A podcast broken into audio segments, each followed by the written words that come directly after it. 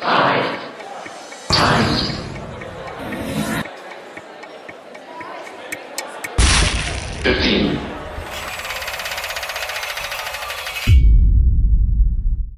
am really thrilled to be here this evening for this absolutely one of a kind 5 by 15 event when we will be addressing with two extraordinary authorities some of the really big questions. We will be breaking down barriers and crossing boundaries, asking how does literature nourish science? When does physics become poetry? As Carlo Rovelli writes, this is the nature of culture an endless dialogue that enriches us by continuing to feed on experiences, knowledge, and above all, exchanges. So, without further ado, let me introduce our fantastic panelists, Carlo Rovelli and Neil Gaiman. Carlo is a theoretical physicist who has made significant contributions to the physics of space and time. He has worked in Italy and has joked that, like Copernicus, he was an undergraduate at Bologna and a graduate at Padua and the US, and is currently directing the Quantum Gravity Research Group of the Centre de Physique Théorique in Marseille, France. His books, Seven Brief Lessons on Physics, Reality is Not What It Seems, and The Order of Time are international bestsellers, which have been translated into 41 languages. Last year, he was included by the Foreign Policy magazine in the list of the 100 most influential global thinkers, and no wonder. His imaginative rigor, his lively humor, and his beautiful writing are inspiring. He challenges us to think in new ways and this kind of thinking is necessary, especially now, I dare say. Science is constantly learning something new, he wrote not long ago, and more often than not, such learning means jettisoning, means jettisoning wrong ideas. That is why science often clashes with common sense. Our intuition wants Earth to be flat and still, and time to be the same everywhere. None of this is true, he writes. His new collection of essays has a wonderful title. There are places in the world where rules are less important than kindness. It's published by Allen Lane, and in March, Allen Lane will publish Helgoland, a book which aims to reframe how we think about quantum physics, making sense of the quantum revolution. And if we're lucky, we might get a little sneak preview tonight of that work and its ideas. Conversing with him is the wonderful Neil Gaiman, my old friend, one of literature's great polymaths. His books are published for children and adults and everywhere in between. He is the first author to have won both the Carnegie and Newbery medals for the same work, The Graveyard Book, A Transatlantic Triumph. His work has been adapted for film, television, radio, and is to me distinguished by its ability to adapt to these new forms while somehow always remaining itself. I love the film of Coraline, released in 2009, as much as I love the wonderful 2002 book, and that's a rare distinction. American Gods and Good Omens have become major television series, and he is, of course, he has, of course, written two episodes of Doctor Who, including The Doctor's Wife, a particularly stunning episode, I think.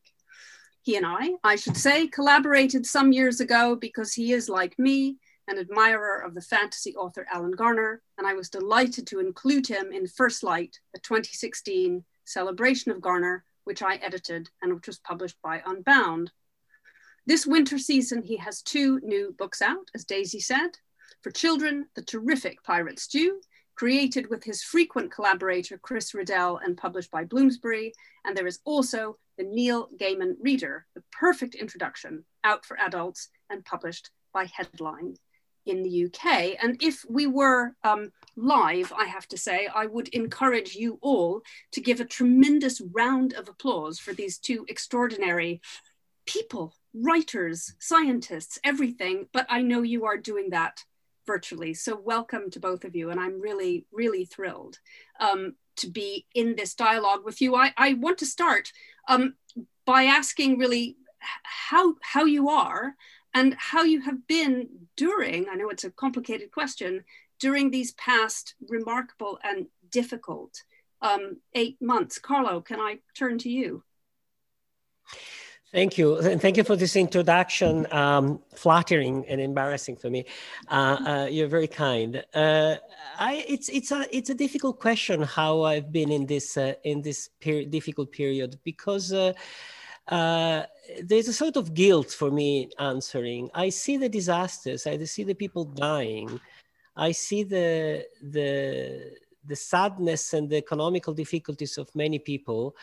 Uh, but personally, for me, it has not been hard.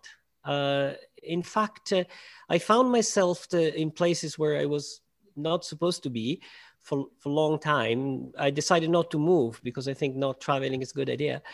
And uh, uh, I stayed home a lot, and I didn't have direct economical weight like many people had and so it was a easy period for me in fact a nice period because staying, staying at home reading writing it's a, it's my dream life in a sense. Um, i was afraid of dying like many people. I mean at some point i thought well i mean i could die. This could be my my end. Um, so it has also been a moment of reflection of uh, of about mortality. I think for, for many people it has. We I mean, we'll die, and we know, but we never think about that. And this is a, this year, I think we have talked about that more than usual.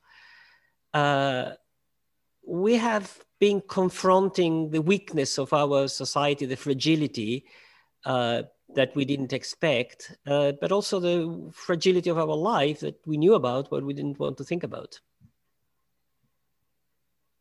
Absolutely. And Neil, how about you? Um, well, I wound up by a series of, um, I was going to say mischances. It's not exactly mischances. Um, but I've, I've wound up spending the last nine months on the Isle of Skye in Western Scotland in my house here. Um, and while I normally, uh, you know, I've had this house since 2005, and I normally get to come, work, have a great time, and then bop off and do whatever it is that I'm meant to be doing around the world.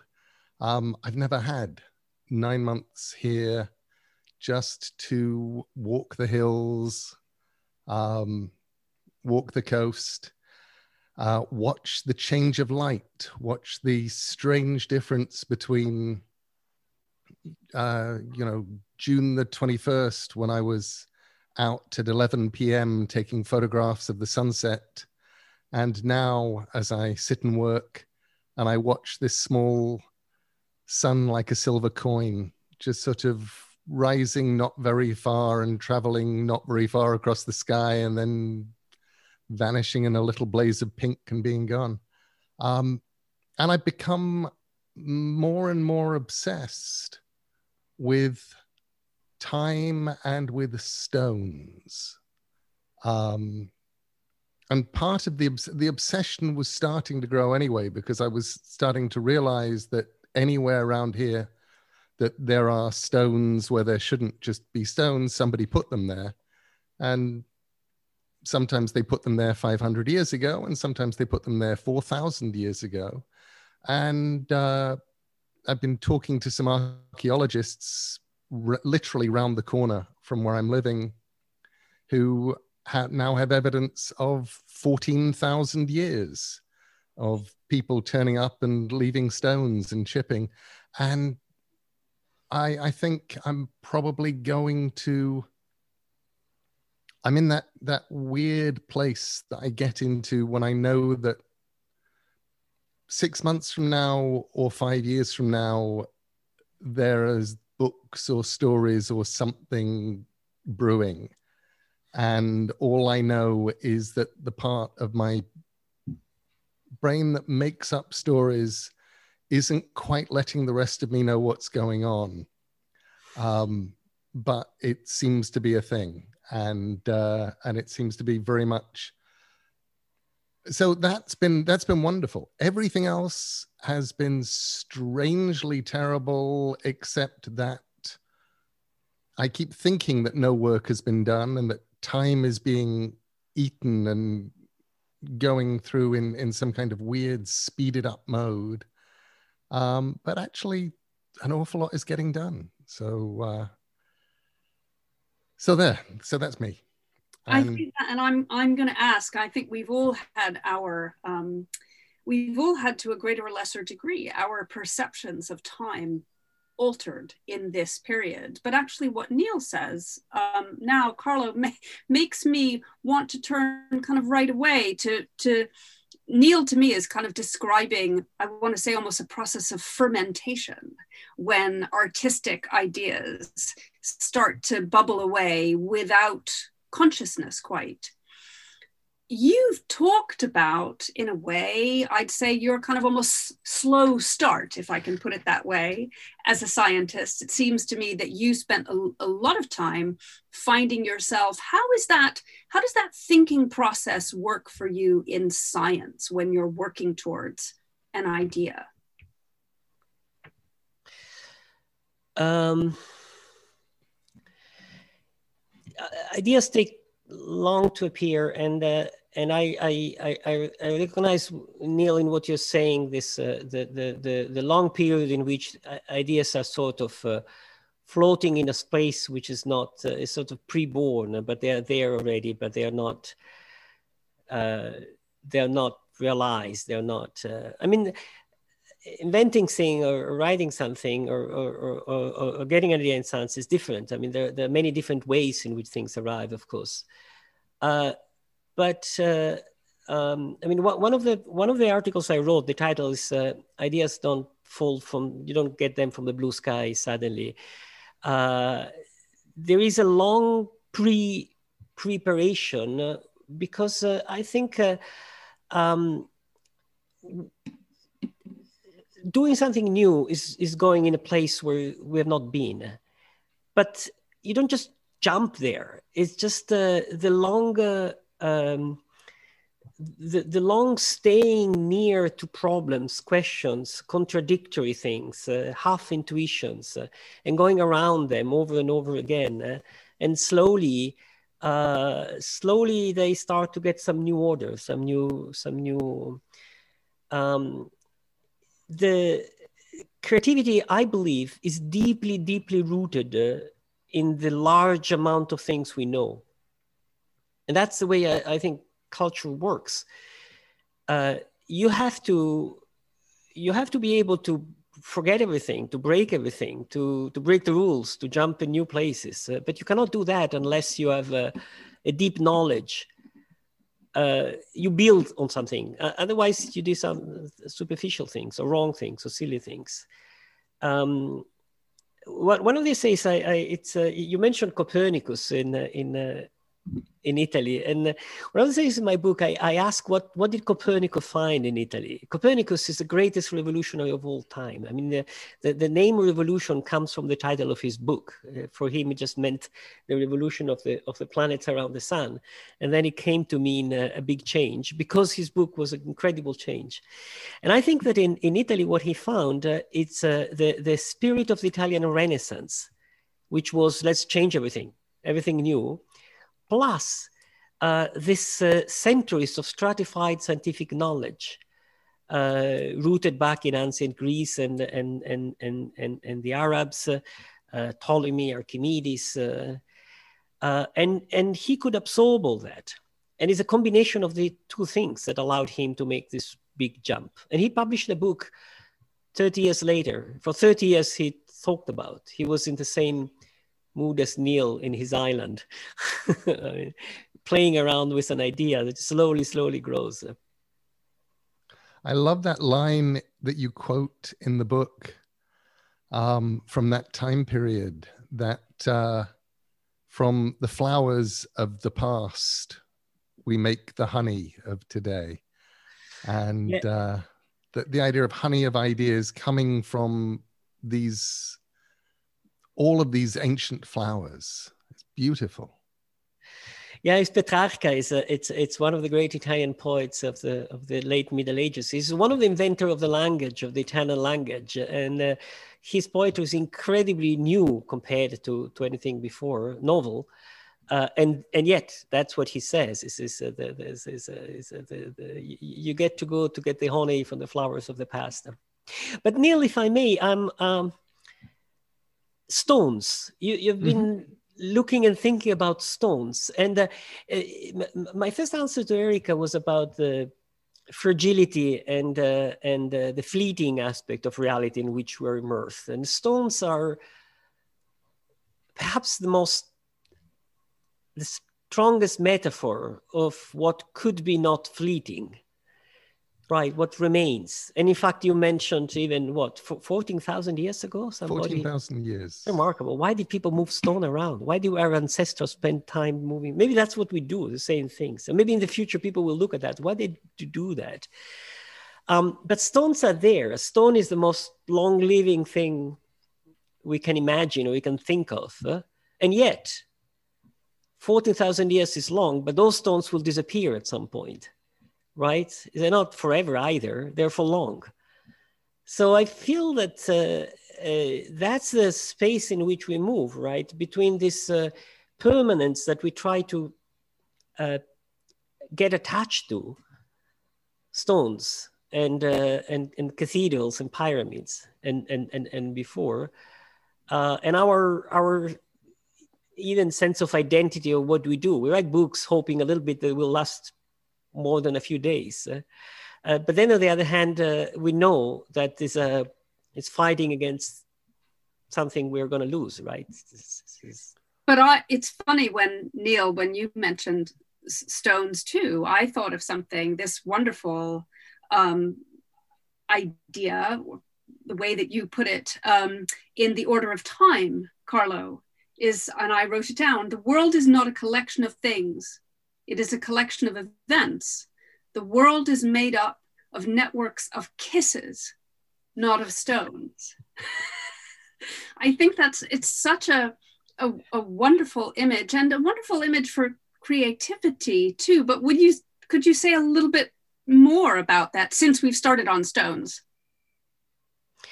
Well, if you think if you think carefully about what a stone is, uh, um, if we look at it during our life, it's a very permanent thing. And if we look at it with, a, with the eyes of an archaeologist, it's a very permanent thing. But suppose we look at it with the eyes of a, of a, of, of a star who lives for a billion years. A stone is just a momentary aggregation of things that then dissolves because stones dissolve after a while. So uh, a stone is, uh, uh, with all its permanence, is also very impermanent. It's a, a it's it, it it's it's a set of events that stay similar to itself a, a bit more than than usual. And i think that uh, we understand better the uh, the, the, the nature by thinking of these events uh, um, that interact with one another uh, and for a while stay together creating things and stones rather than the other way around thinking of nature as, as, as a set of entities a stone a mountain myself uh, united kingdom uh, freedom which are there. And uh, we relate to these things. I don't think the things are there. I think we are just the combination of these uh, uh, of, of, of events which are which are momentarily maybe maybe it's just maybe it's just this this year the, the pandemic that is making me so think about fleeting aspect of reality. Um, of course stones are very stable and we like stable things. We love stable things because they give us a sense of uh, stability because we want to be stable also. We would like not to die. I've been thinking a lot this year about um, one of your essays in the physics book um, where you talk about time as being, you know, Einstein writing a letter to the widow of a friend just saying no he's he's absolutely still alive. You guys are absolutely still together just in a different time. It's not it's not the past. It's all now. And that weirdly, I found probably not just the most hopeful and helpful thing and way of thinking about uh, what's been going on in the pandemic, but also a way of just thinking about people.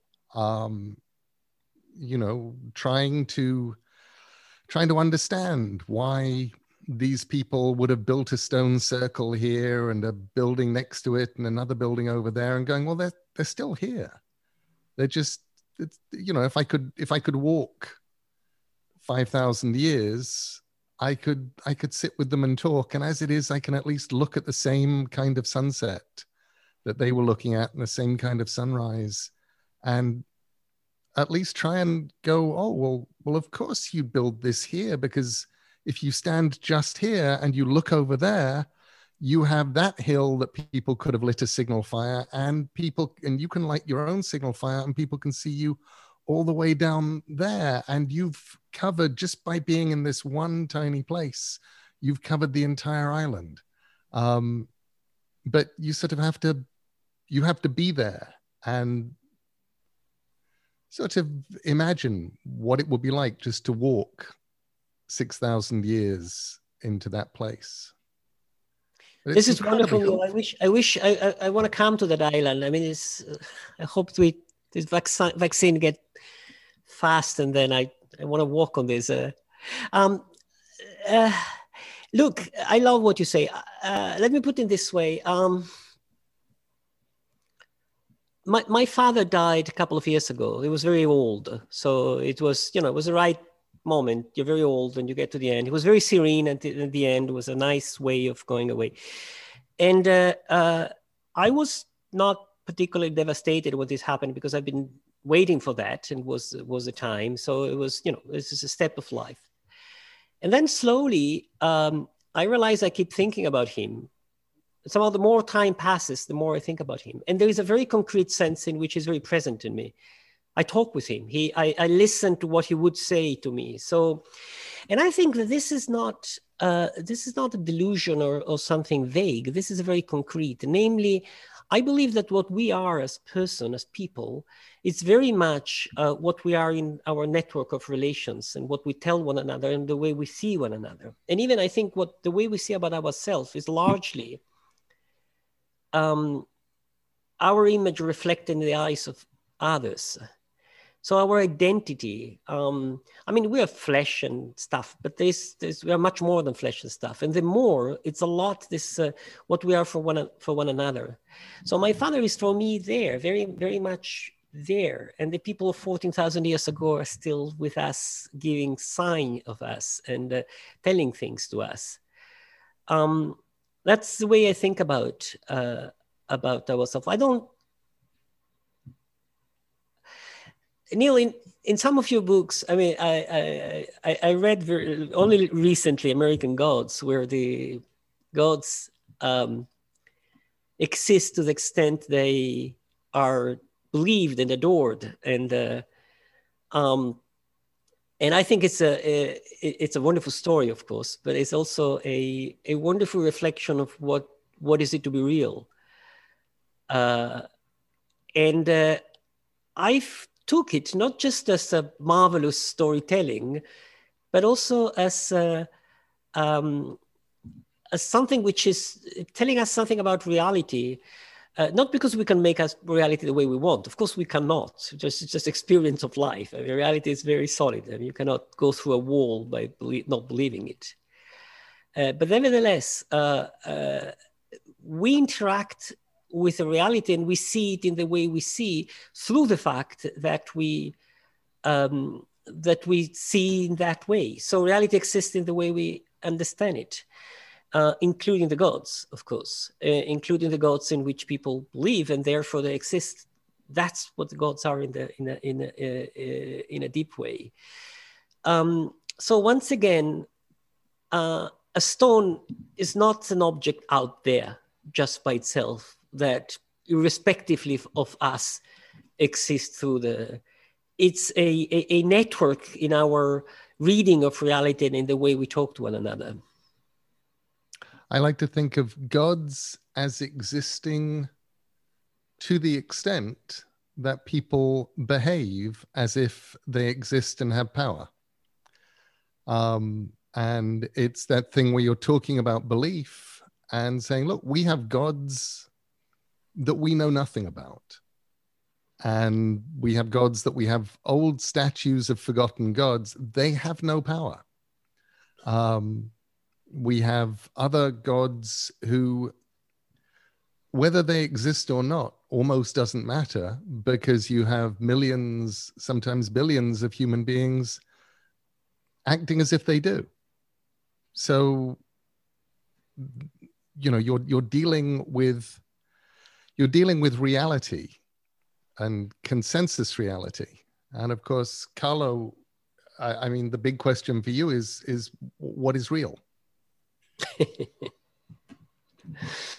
I think that well, look, my my my my, my forthcoming book is about quantum mechanics.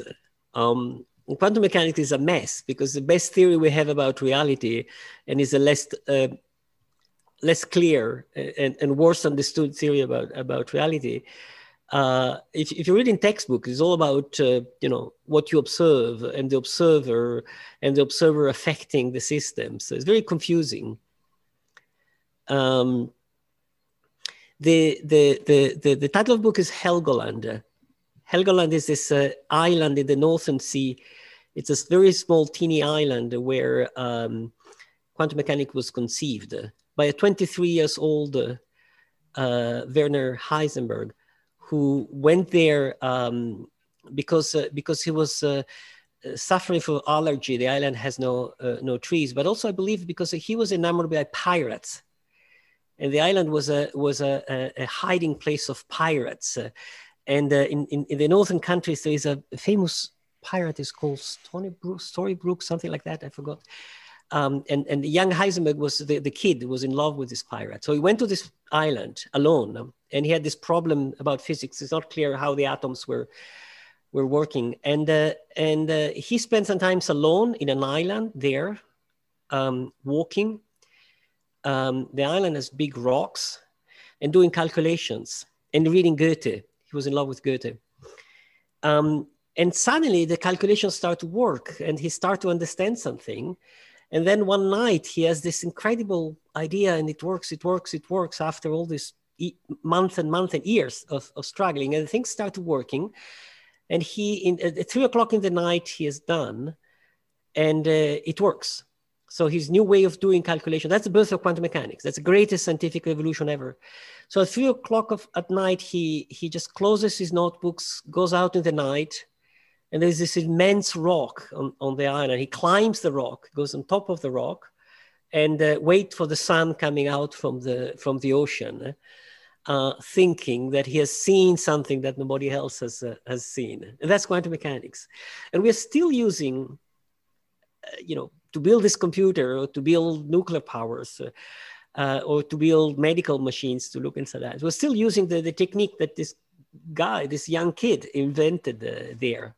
And the core of the technique is not thinking that he was thinking about atoms, electrons, not thinking that the electron is a little thing there, but thinking about how the atom, the electron interacts with what is outside. So how how things interact with one another, not how things are. So the question, this goes straight to your question, what is real? Real is not what is there by itself. Real is what affects something else. So reality is, a, I think, that's my reading. That's the way I make sense of quantum mechanics.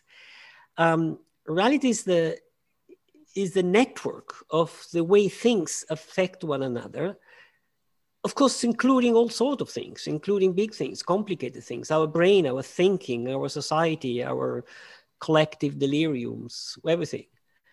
Um, I don't think there is a, I don't think there is a bottom line behind that. The final, I, I, physics for a while dreamed, okay, we, we, we have seen the end. The end is just a space with particle moving and nothing else. No, things are much more complicated than that. Well, that for me, I, I think was, I mean, that's what I love about all of your writing about science is it always comes back to people and people interacting with other people and people interacting with their world.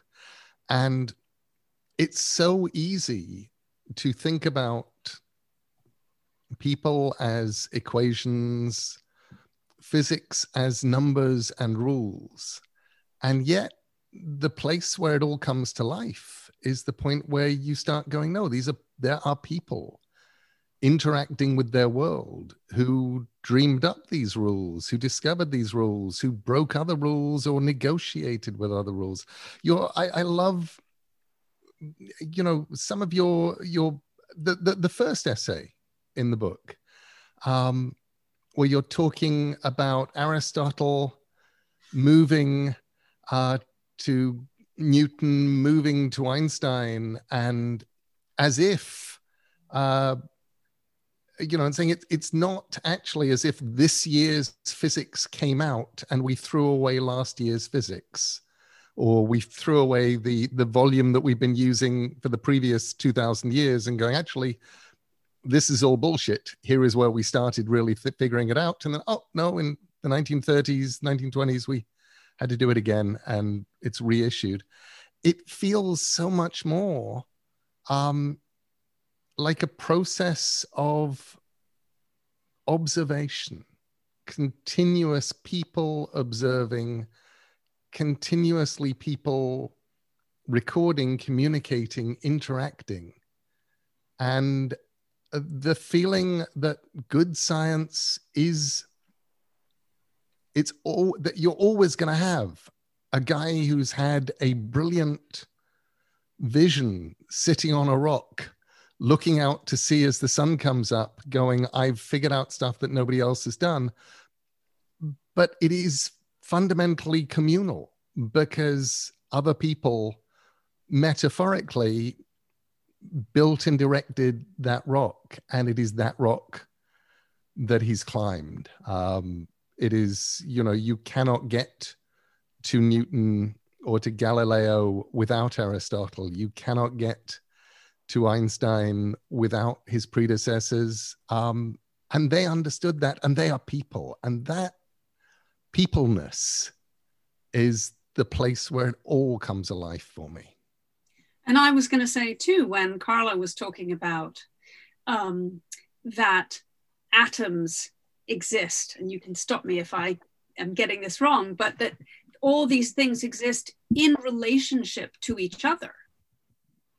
That to me also when i think about your work neil that's the heart of storytelling is storytelling is about how people events they don't exist in vacuums. They interact with each with each other. That's that's the motor of every story it it it is there is a sort of a the what comes next and the why should we care? And and why should we care always winds up at the end of the day coming down to human beings.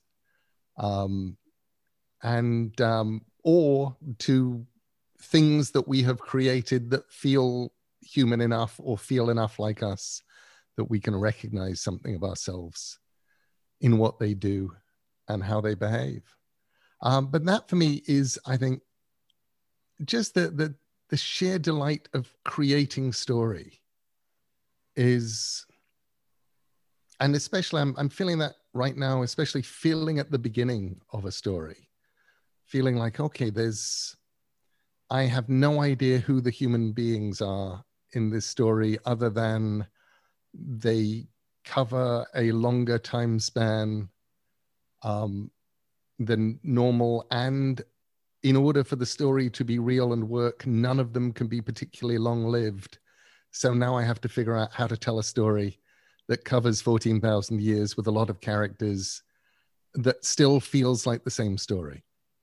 And uh, and I love the fact that the first thing that my head is doing is just building the problems in the same way that when I was writing the graveyard book, I had a place and I had a set of problems which were I want to do this as short stories set about two years apart, and there need to be about eight of them.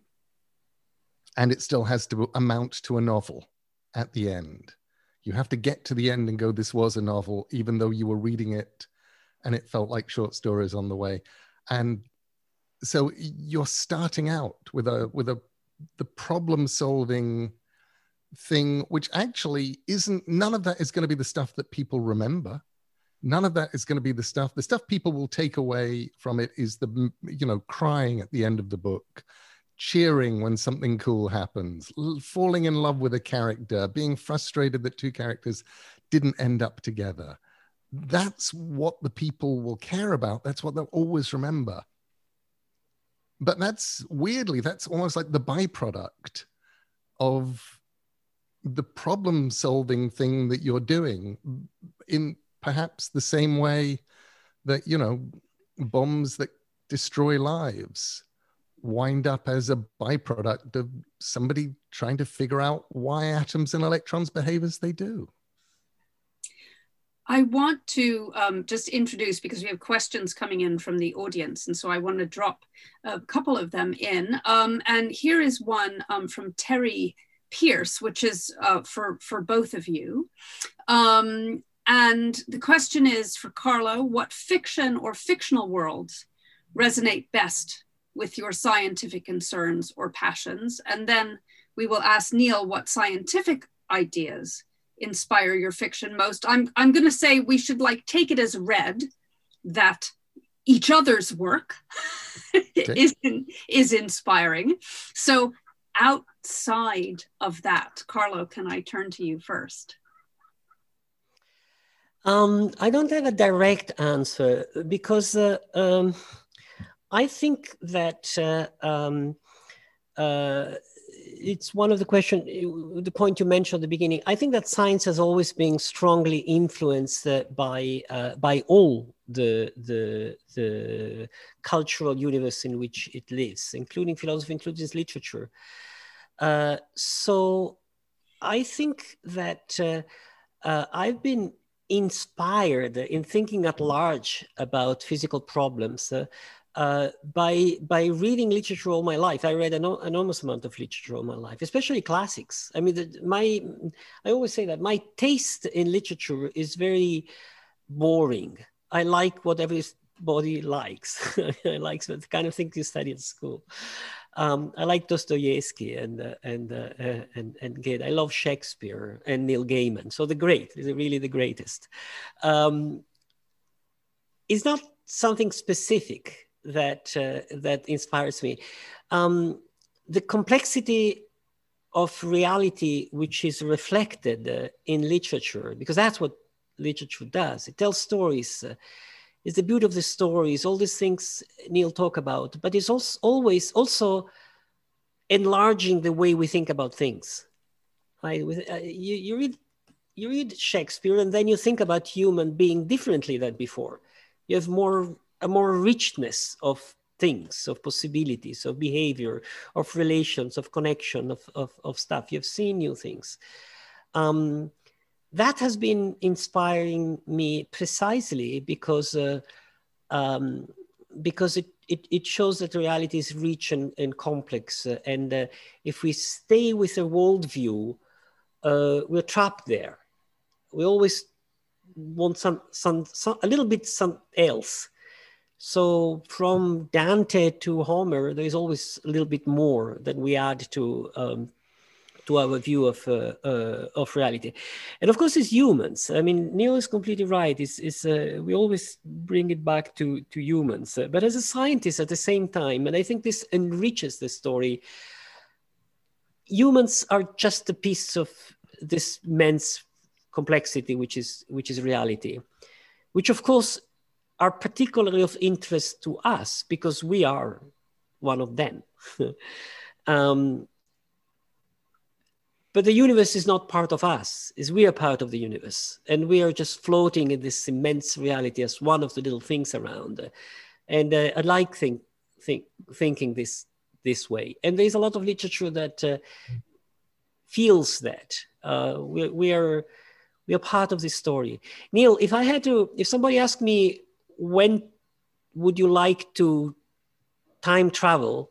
I always thought that uh, my answer would have been something like 20,000 years ago. I would love, I'd love to be 20,000 years ago. And I also wonder a lot about how to communicate, not how to speak, not a language thing, but the feeling that the people 20,000 years ago probably weren't aren't seeing the same world that I'm seeing. And how how to exchange information.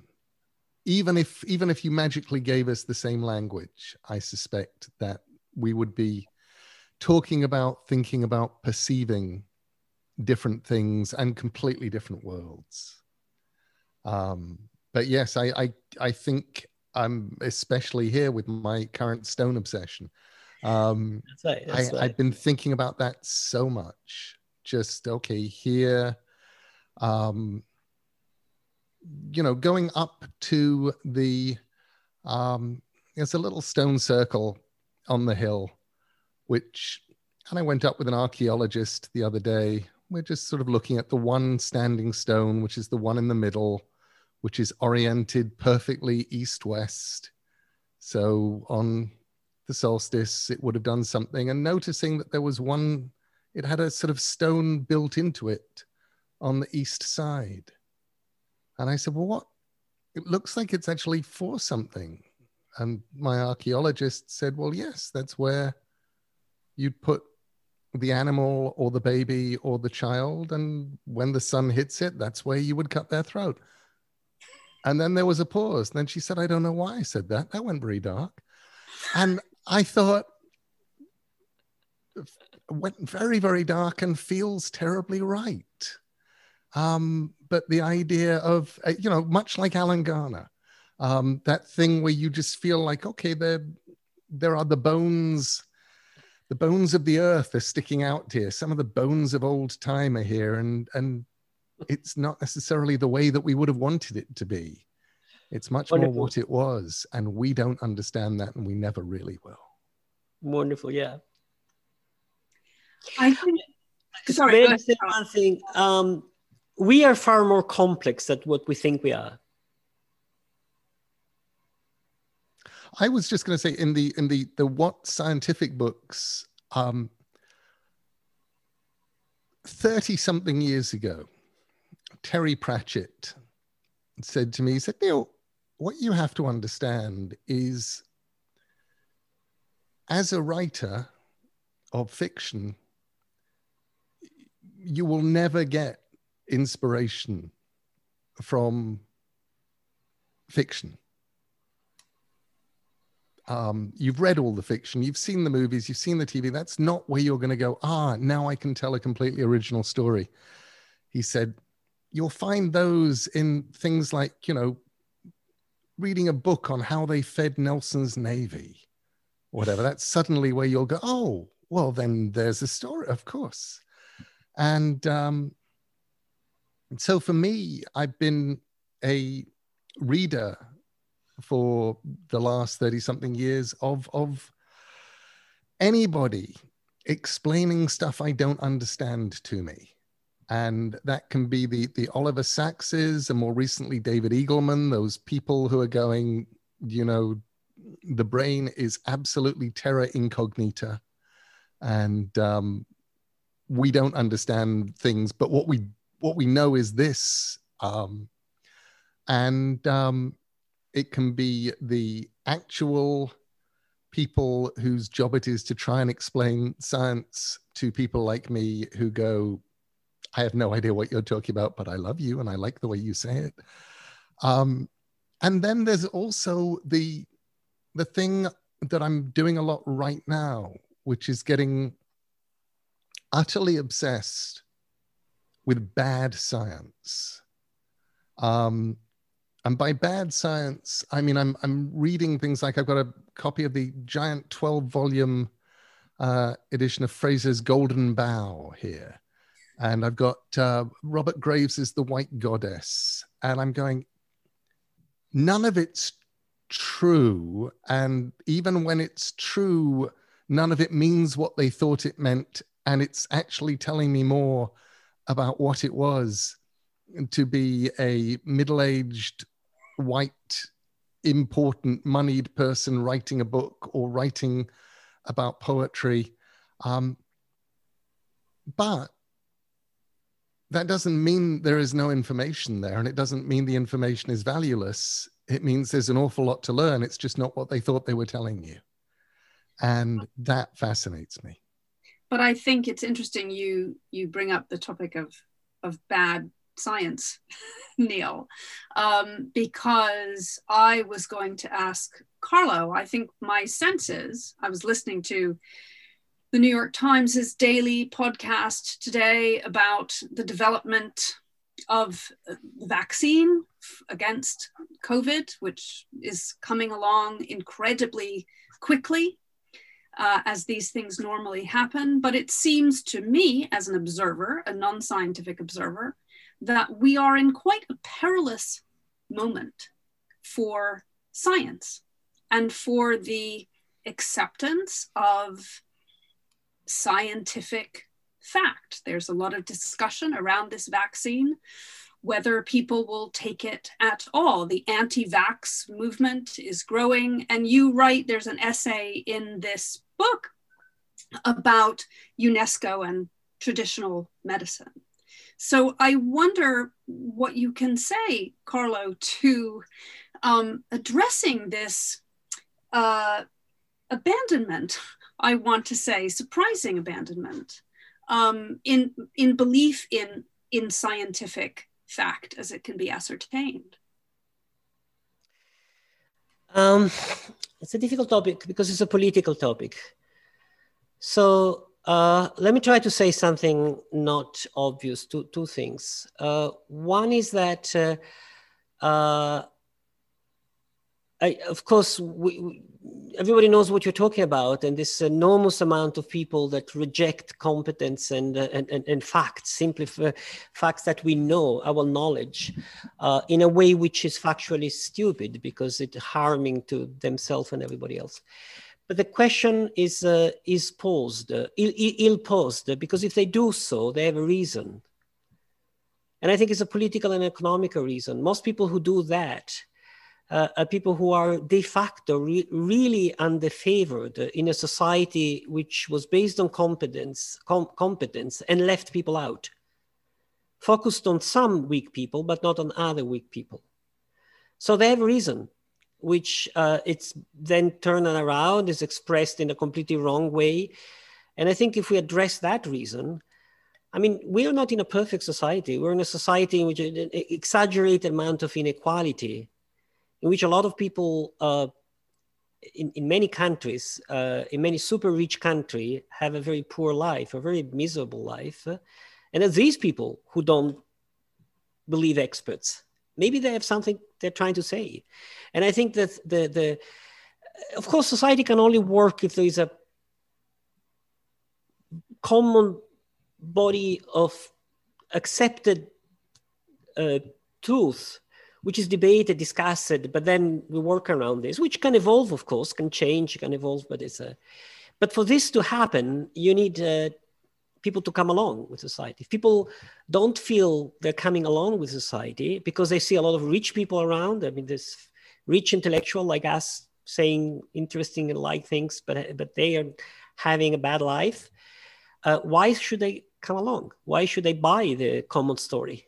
Um, now, I, I understand that the, the, the, alternative stories which they uh, buy are silly and stupid de facto. I mean, and harming for everybody, including the people who follow these ideas.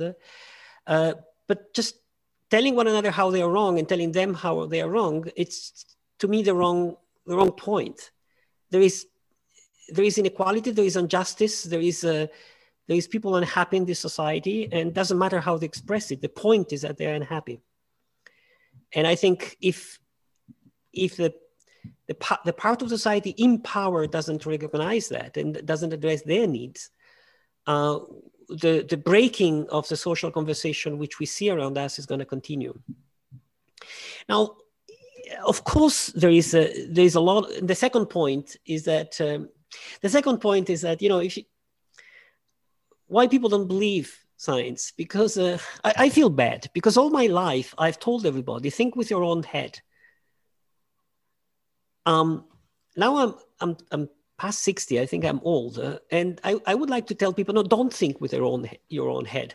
First study and learn and then think with your own head because uh, um, knowledge without uh, rebellion uh, is uh, it, it, just goes to death but rebellion without knowledge uh, it just goes to danger to use to, to, to silly dangers and goes nowhere that's a very interesting it's a very interesting point i wondered i wondered neil how much because i i think of your i think of your work as steeped in both knowledge and rebelliousness is that something that resonates with you? Can I, can I in, interject? Neil is a, is the quintessential combination of rebelliousness and knowledge. I mean, because it's a not only he he breaks uh, he says things that you're not supposed to say very often. Uh, but what he does, uh, and, and, and the, the, the, incredible power, one of the powers that nourishes his stories is precisely his uh, sort of vast knowledge of what is in the, in the history of human ideas. Uh, which which which which emerge and and, and, and, and come out and is rearranged in his uh, in his own so so it's a quintessential combination of uh, deep knowledge of what the humankind conversation has produced uh, and rearranging, redoing. Thank you.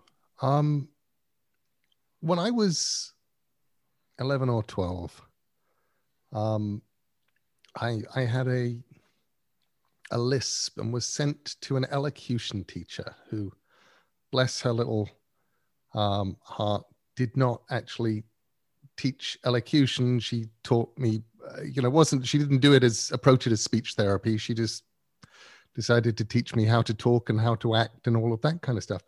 Um, and I remember doing something for her, a, a Puck speech from Midsummer Night's Dream. And when it was over, she said, Neil, dear, before you can be properly eccentric, you have to know where the circle is. And I took that as a huge piece of adult wisdom. Um, I will. I there's absolutely nothing wrong with being eccentric. Uh, there's nothing wrong with leaving the circle. There is nothing wrong with plunging out on your own and doing it your way. But it's always a good idea to know how to do it their way first and to know what the wisdom is and to know if you're breaking rules to have a reasonably good idea of what the rules are that you're breaking. Um, and i think that's always going to be true because that way we build we break and we build. There's no you know there can't be creation without destroying something that went before or at least moving it around or rearranging it. Um, you know, from a from a one of the things I, I'm always reminded of reading Carlo is that at the end of the day, death is just a rearrangement of atoms. That everything's still around. Um, in that beautiful Carl Sagan line, "We are stardust," and we just get rearranged. You mentioned that because we're we are astonishingly, I have to say, the hour has flown by. We are coming to the end of our time, I'm dismayed to say. Um, but I think at the beginning, I want to come back to Neil. You were talking about the final essay in Carlo's book, um, which brings us into the present that we're in, and in a sense, is about hope. And I want to ask you both in this time that we're in as we're moving into the darker days of the year, but spring is coming. What gives you both hope? What do you focus on and look for in your artistic and, and scientific selves? Neil. Um, actually, we were talking. You and I were talking about that essay before we began, before this this talk began. So let me just put a little context into that for those people who weren't listening to us before we started.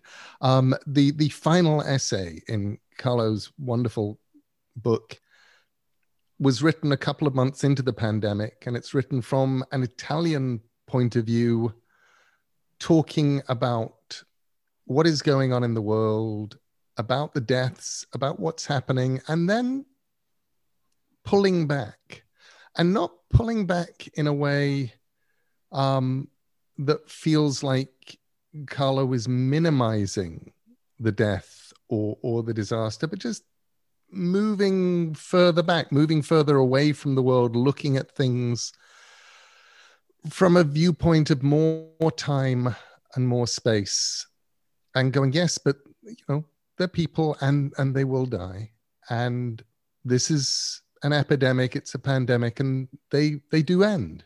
Um, and life will go on. Um, and we're not going to be back where we began, but we will be somewhere else, and we are people.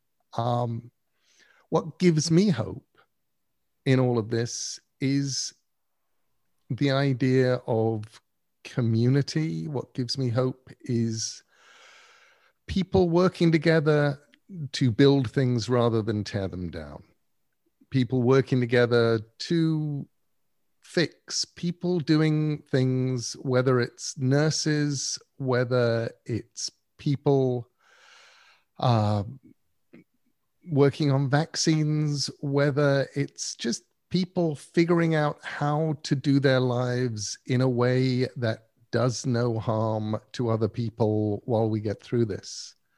And it is hugely moving it makes me feel proud to be part of a a giant species of of people who are can make things and make things that weren't before. Um, I'm always reminded, and especially with my giant stone obsession, um, just that we are. We may may think of ourselves as as loners. We may think of ourselves as individuals. But at the end of the day if you drop a solitary human with no clothes or tools or knowledge of human history and the things that we've made into a place you would probably wind up relatively soon with a dead human being. Um, what allows us to survive, what gives us a world with, with books and artificial flickering candles and and and weird ring lights and microphones and all of this is the knowledge and the enthusiasm and the desire to make things better or just to make things new of other human beings and i love that we get to live in that world where everybody has contributed something to us being here and where we are. Thank you, Neil. Carlo.